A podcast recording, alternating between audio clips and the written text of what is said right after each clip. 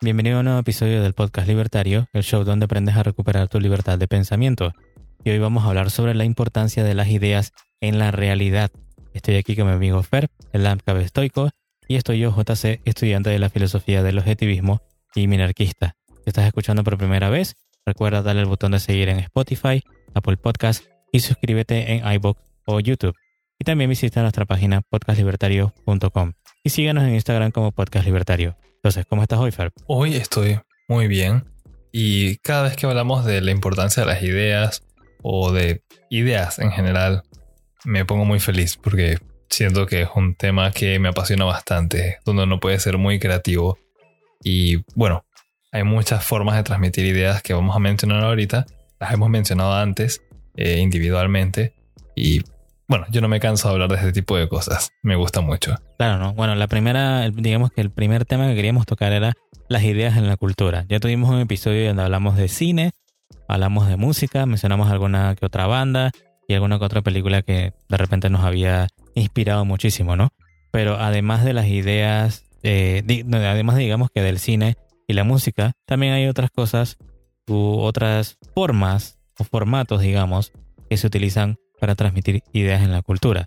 Muchas veces no somos capaces de verlo o de repente no prestamos atención a estas cosas, pero sí, hay ideas no solamente en las tramas de los cines, sino también en las novelas, digamos que en las novelas de papel, en, los libros, eh, en los que son libros de ficción, en la música, en la letra de las músicas, lo que te está tratando de transmitir son valores, en el teatro, digamos una obra de teatro, y también en la televisión, ya sea una película, una serie, o como hemos mencionado también en, la, en, el cine, ¿no? Es totalmente cierto. Y la razón por la que mencioné que me encanta esto es porque siempre que estoy consumiendo entretenimiento, o sea, que no estoy haciendo eh, un trabajo de la manera que tradicionalmente uno llamaría un trabajo, o sea, algo que no me pague, que estoy eh, nada más divirtiéndome, pasando el rato y veo una película, estoy leyendo, escucho música, por cierto, me gusta ir al teatro cuando, cuando puedo eh, y me encantan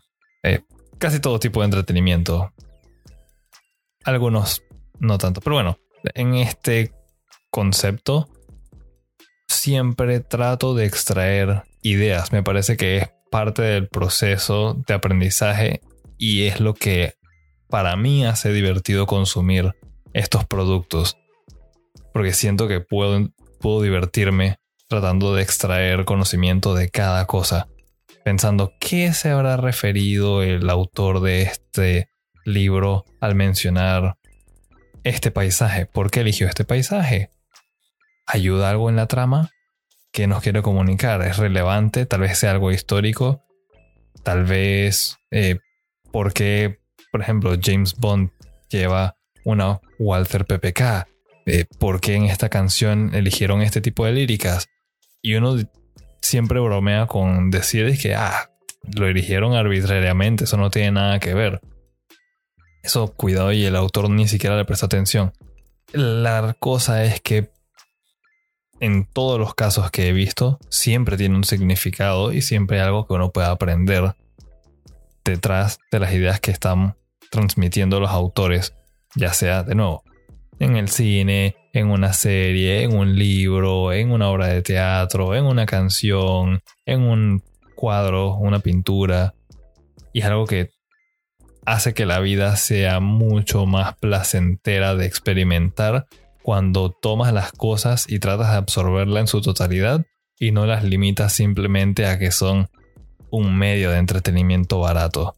Una parte de, las ideas de la cultura que yo digamos que quería mencionar para digamos que hacerlo distinto, ya que hemos hablado tanto de cine y música, es no en sí las novelas de libros, sino las telenovelas. Sí, hemos convivido, no puedes escapar de ellas. Si eres de Latinoamérica, Hispanoamérica, como le quieras llamar y hablas español, en algún momento tu abuela, tu tía o quien sea en la casa, porque ahora los hombres ven novelas. Cuando yo era niño se supone que los hombres no veían telenovelas, pero ahora si las ven, bueno, normal. Eres libre de elegir, ¿no? Pero me pareció muy extraño ese cambio. Y bueno, he visto una que otra por así por encima de que la gente las mira y ya entiendo bastante por qué ahora todo el mundo es capaz de disfrutarlas, ¿no? Y por lo menos ahora las historias han cambiado. Pero yo quería hablar, por ejemplo, en, qué sé yo, hace unos años atrás, o muchos años atrás, siempre había como ciertos estereotipos. Y yo quería hablar de un estereotipo, digamos que, bueno, de dos estereotipos que van ligados. Por lo menos en estas telenovelas que consumían nuestras abuelas o las mujeres de la casa en ese tiempo, siempre mostraban a alguien rico, pero no decían qué hacía, no específicamente, ni lo mostraban, ni tampoco explicaban por qué era rico. Y el segundo ejemplo, digamos, a eso que va ligado, era la clásica finca de caballos. Yo de repente, no sé si tú, Fer, alguna vez tuviste, eh, viste algunos de este tipo de historias o cosas así, pero yo tenía a, una tía que veía mucho de eso, digamos que muy apasionada por este tipo de historias, ¿no? Y yo veía que la historia siempre era de estas personas ricas que tenían una finca de caballos y bueno, qué sé yo, habían cosas de drama y cosas románticas en el medio y todo lo demás. Pero a mí me llamaba mucho la atención porque solamente era la mención de que estaban en una finca, estaban los caballos, pero nunca se hablaba del negocio en sí. Solamente eran ricos porque sí. Y entonces en la finca de caballos yo siempre le preguntaba, yo, pero ¿qué son caballos de carreras? ¿Son puras sangres? No sé, venden cementales, eh, tienen alguna marca en particular, no sé, algo que hacen en específico y no había respuesta, porque nadie se fijaba en eso. digamos que la imagen que te daban de esta persona rica era que estaba metida en todos los vicios que pudieran existir, alcohol, drogas, prostitutas, el patriarca, digamos, el, padre de, la, de, la, finca, ¿no? Eh, y siempre eran malos. Le pegaban a las empleadas o mandaban a todo el mundo como si fueran esclavos, yo no sé, en el tiempo de la esclavitud. Y siempre era como que este estereotipo de que el rico era malo y el pobre era un ángel. Era bueno, bondadoso, solidario, era humilde, ¿no? Él, él, quería lograr muchas cosas, o ella quería lograr muchas cosas. Y bueno, la única forma en que lograba cosas al final era que se casaba con el hijo o la hija del hombre rico de la finca. Ese era todo. Y esa era toda la historia. Lo más sencillo, digamos que no sé cuántos miles de episodios, dos años, tres años, cinco años, no sé cuántos años demoraba eso, pero nunca se explicaba de dónde provenía la riqueza ni qué hacía esta persona. Y me llama mucho la atención porque la gente se llevaba eso, ese nivel de superficialidad a la vida diaria. Y pensaba entonces que esta gente, ricas, eh, Steve Jobs, o Bill Gates o cualquier persona em, em, emprendedora de este tiempo simplemente se hizo rica porque sí. O nació rica o le dieron una herencia o algo por el estilo y no entienden el concepto de lo que es un self-made millionaire o digamos que un, millonario que se hizo a sí mismo, ¿no? Que emprendió algo, creó un producto, una idea, un servicio financiero, un servicio de algún tipo, para entonces que darlo en el mercado, que la gente le diera valor y que se llenara de plata, ¿no?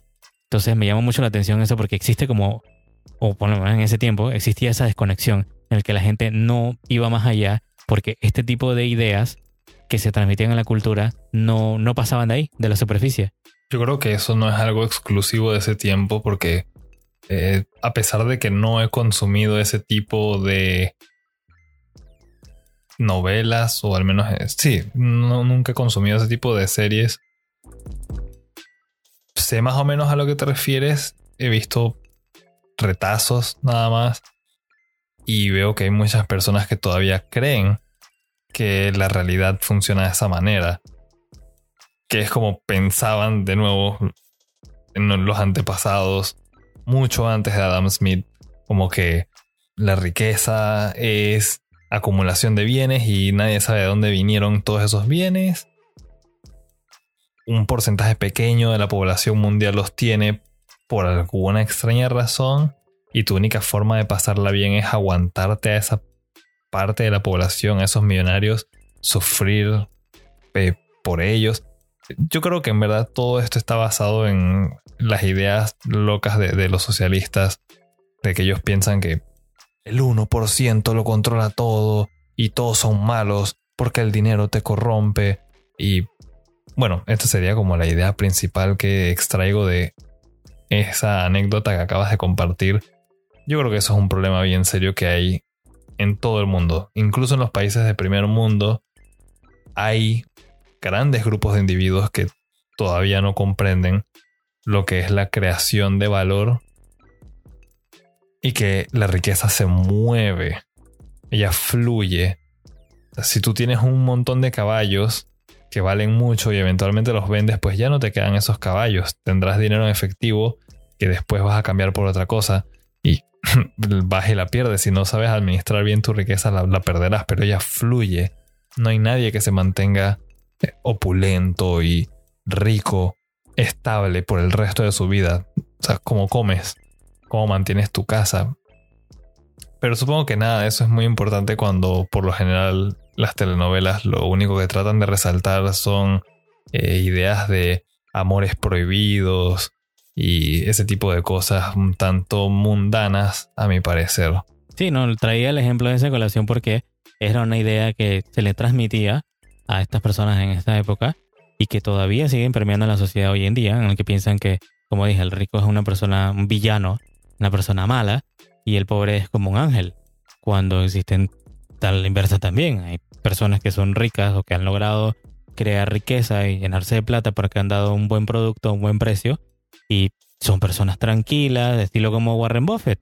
Es un hombre casero, tiene a su esposa, tiene su carrito viejo, le, le gustan las cosas sencillas, pero el tipo es un billonario, ¿no?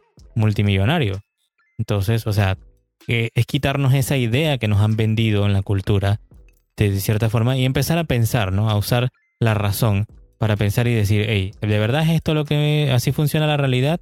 ¿O simplemente estoy viendo una cosa de ficción que alguien está tratando de transmitirme sus valores de cómo es la realidad, pero no es así? Yo creo que lo importante aquí es que las personas deberían siempre tratar de buscar muy a fondo las ideas dentro de cada obra que está transmitiéndote una idea. Por ejemplo, no voy a mencionar puntualmente, pero hay muchas películas que son de fantasía en las que hay una tierra lejana o hay un colegio de magos y demás. Eso no es parte de la realidad, e, es parte de fantasía. Asimismo hay ciencia ficción, no es real, pero lo que nos está tratando de transmitir el autor o autora de esos libros son tal vez valores. Y vemos entonces siempre que hay algún héroe que él lucha por lo que es bueno, por salvar a las personas, que nadie se haga daño, que nadie muera, cosas buenas, cosas bondadosas que son dignas de admirar. Y eso es lo que uno debería tratar de extraer. Entonces no siempre las ideas que uno debería absorber están a simple vista. Hay un dicho que uno no puede ver el resto de el bosque porque estás concentrado en solo uno de los árboles. Sucede lo mismo cuando hablamos de las ideas en la realidad y las ideas en la cultura. Uno tiene que adentrarse y consumirlo todo, analizarlo bien para poder entonces sacar su propia opinión de qué es lo que se está consumiendo. No simplemente ver que un personaje era rico y malo, así que todos los ricos son malos. No, tal vez ni siquiera ese es el punto que está tratando de hacer el autor. Tal vez tienes que ver más a fondo cuál es el punto principal hay que analizar mejor las cosas. Uno no puede estar saliéndose, nada más tomando las cosas en cara. Y sucede lo siguiente. Los autores siguen siendo personas que se pueden equivocar. Así que no todo lo que uno consume en la televisión o en el internet o en un cine o en un libro son la realidad absoluta.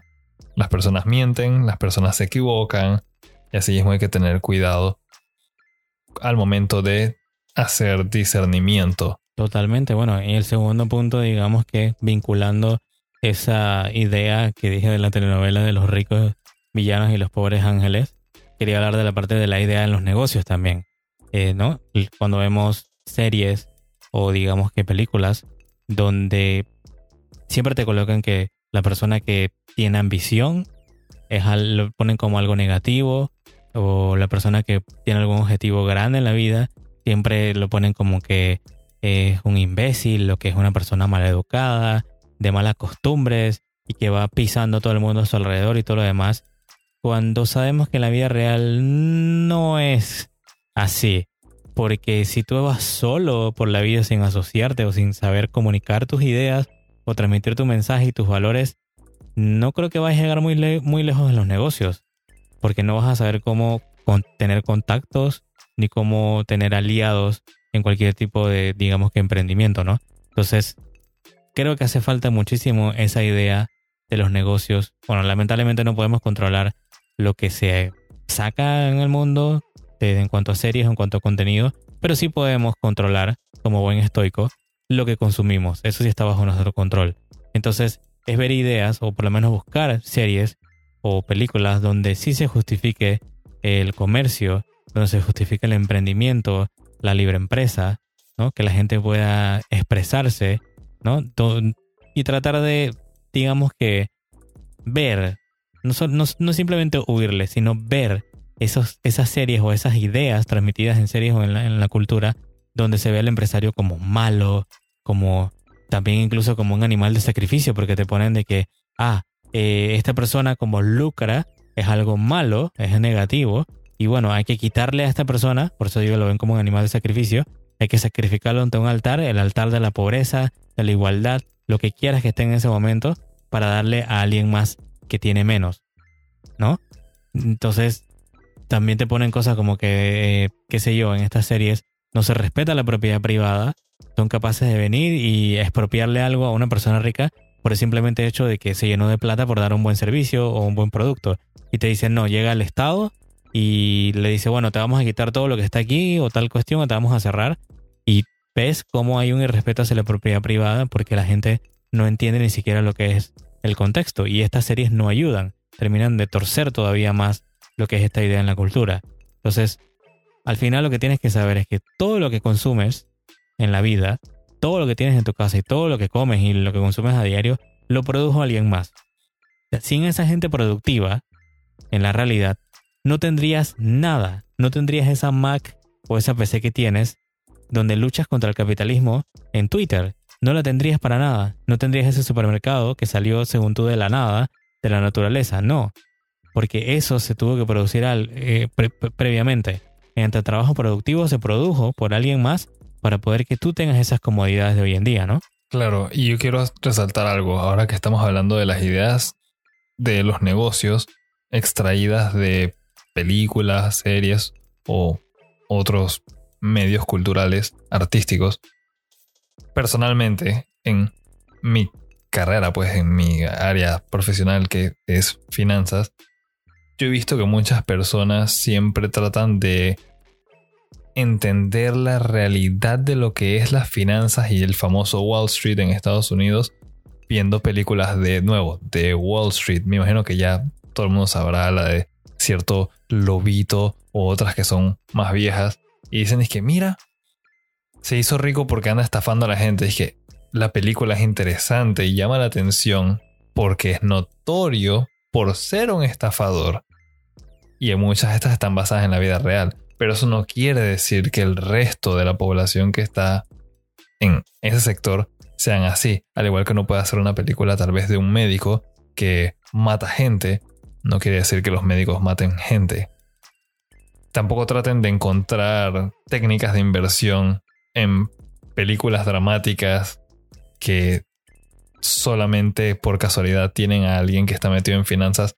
Por lo general son personajes para llamar la atención y no están muy basados en la realidad. Entonces siempre tómense este tipo de cosas con un granito de sal, tengan mucho cuidado de lo que están haciendo, eh, porque son cosas que, de nuevo, la idea de todo esto es que ustedes puedan extraer sus propias opiniones y el mensaje que les está tratando de transmitir el autor de cada obra y ustedes después puedan utilizar ese nuevo conocimiento adquirido en sus vidas para que les vaya mejor y puedan ser ustedes mismos exitosos. No aceptar las cosas simplemente porque alguien lo dijo y salió en la pantalla grande, así que tiene que ser verdad. Tengan muchísimo cuidado con eso. Los negocios requieren riesgo, pero no significa que tienes que ser como en las películas, un desquiciado, eh, drogadicto, alcohólico, que golpea mujeres y que eh, mata gatitos y se los da a a una máquina de estas ATM del banco. Esas son referencias a varias películas, por cierto. Que sí, el que las entiende, las entiende y excelente. Me alegra que haya personas que vean ese tipo de películas también. Son muy entretenidas a pesar de que son algo oscuras. Pero de todas formas, eh, tengan mucho cuidado con lo que están viendo. No quiero decir que no las vean. Por el contrario, vean de todo. Saquen sus propias conclusiones y aprendan de lo que hay en el mundo. O simplemente entreténganse y pasen un buen rato viendo una película o una serie. Sí, no, y eso que mencionas es al final del día el director o el escritor del guion de todo esto, ¿no? Tratando de transmitir sus valores de cómo él ve la realidad. Así que por eso es que hay que ser crítico en cuanto a eso y darse cuenta, ¿realmente yo estoy de acuerdo? ¿Así es como funciona la realidad o no lo es, no? Y el último tema entonces que queríamos tocar es las ideas en la política. Por ejemplo, este tipo de películas o series o cosas por el estilo que te ponen el político siempre es el salvador del pueblo, que es un santo, que es un enviado del cielo sin mancha ni contaminación alguna, y que el pueblo jamás se equivoca al elegirlo, porque el pueblo es sagrado, el pueblo es inteligente y el pueblo es todo lo demás. Es quitarse esas ideas, ¿no? Y darse cuenta de que son simplemente un tipo de manipulación, no sé, mediática o una manipulación a través de las emociones. Es darse cuenta y ser crítico. ¿Por qué este político está tratando de venderme las cosas como si fuera un salvador? ¿Cómo es posible que no tenga tacha alguna? Que no haya estado ningún problema metido o en algún caso y bueno, haya salido airoso de ello, pero por lo menos estuvo en algo involucrado. ¿Cómo que son estas personas enviados y mesías que nos van a venir a salvar? Porque por lo menos como yo veo la realidad y como es la realidad objetiva, nadie te va a venir a salvar. Eres tú mismo el responsable de tu vida, tu libertad, la búsqueda de tu felicidad y de tu propiedad privada. O sea, no hay más nadie que pueda pensar por ti, ni trabajar por ti, ni cobrar por ti, ni gastar el dinero por ti. Eres tú el individuo responsable que tiene que hacer todo eso para seguir sobreviviendo y tratar de ser feliz en esta tierra, ¿no? Claro, siempre tener muchísimo cuidado con eso. En especial, me imagino que después de yo haber dicho durante el episodio, dije, ah, bueno, hay cosas buenas, hay cosas malas. Aquí sí tengo que venir y decir, de la política por lo general no hay nada bueno. Eh, eh, si están viendo una película de algún político, por lo general salen como que él que es el buen político, el buen diputado o el buen candidato a presidente y hay un grupo de personas malas que no lo quieren porque después no van a poder hacer su corrupción y sus porquerías eh, allá en el gobierno. No hay nadie que se salve de eso. Recordemos que los impuestos son un robo y de ahí se financian todos ellos. Así que todos son ladrones al final del día. No importa cómo lo quieran torcer. Saltándonos esa parte. Es indefendible. Para mí personalmente sería como tratar de hacer una película en la que un ladrón es el héroe. No se puede. Bueno, ahí ya estaría dejando yo entrar mi, mi sesgo tal vez, mis opiniones. Pero nuevo, eso es algo que al final del día todo el mundo tiene que tratar de analizar y darse cuenta. Dije, hey, tal vez lo que Ferb está diciendo es correcto o incorrecto. Vamos a argumentarle. Así que pónganlo en los comentarios, en el Instagram, en la página web, como ustedes quieran, o en YouTube, si nos están escuchando desde ahí. Y con gusto les respondemos también, porque esa es la idea de las ideas en la realidad.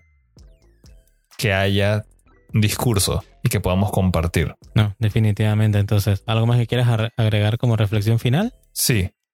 Consuman todo tipo de obras, no se limiten solamente a ver televisión, series y películas. Muchas veces agarrar un libro, escuchar música o ir a ver una obra de teatro es altamente enriquecedor, es muy entretenido, diversificar las actividades en las que uno participa. Son otras formas de disfrutar de la vida. Y si de paso pueden exponerse ustedes a ideas diferentes, pues enseguida son ganadores. Consume todo lo que puedas. Sé crítico, le agregaría yo, de todo lo que ves. Reflexiona. No te quedes con la parte superficial. No te quedes con solamente lo que te trata de decir el autor. Revisa quién es el autor de eso, quién es el director de esto, revisa otras obras que ha hecho, qué trata de transmitirnos con eso. Hay gente que simplemente lo único que trata de transmitir es que el capitalismo es malo y de ahí no pasa. No te explica por qué opina eso, o cuál es su argumento, o nada en lo absoluto, en verdad. Entonces trata de reflexionar un poquito más. Eh, ayuda a otros también a reflexionar, ayuda a tus padres, a tus amigos y dile, bueno, mira, ¿qué opinas de esta, de esta serie o de esta película? No te quedes simplemente con que era buena y ya. Explica por qué es buena o por qué tú crees que es mala porque ahí es donde, cuando chocan esas ideas, donde salen, digamos, yo diría que es buenas amistades y buenas ideas incluso, ¿no? que, bueno, hoy aprendimos sobre este tipo de ideas en la política, en los negocios y, bueno, de cómo deberíamos de reflexionar. Y si es tu primera vez aquí, entonces dale al botón de seguir en Spotify, Apple Podcast o YouTube y síguenos en Instagram como Podcast Libertario. Además puedes entrar a nuestra página de internet podcastlibertario.com para enviar tus preguntas y ponerte en contacto con nosotros. En el próximo episodio tendremos un nuevo Destazando Libros de Filosofía, quien la necesita de Ayn Rand. Y por último, comparte este episodio con tus amigos y familiares y recuerda, tenemos una cultura por salvar. También recuerden que reflexionar sobre las ideas es gratis, pero las cosas del gobierno nunca lo son. Nos escuchamos en la próxima.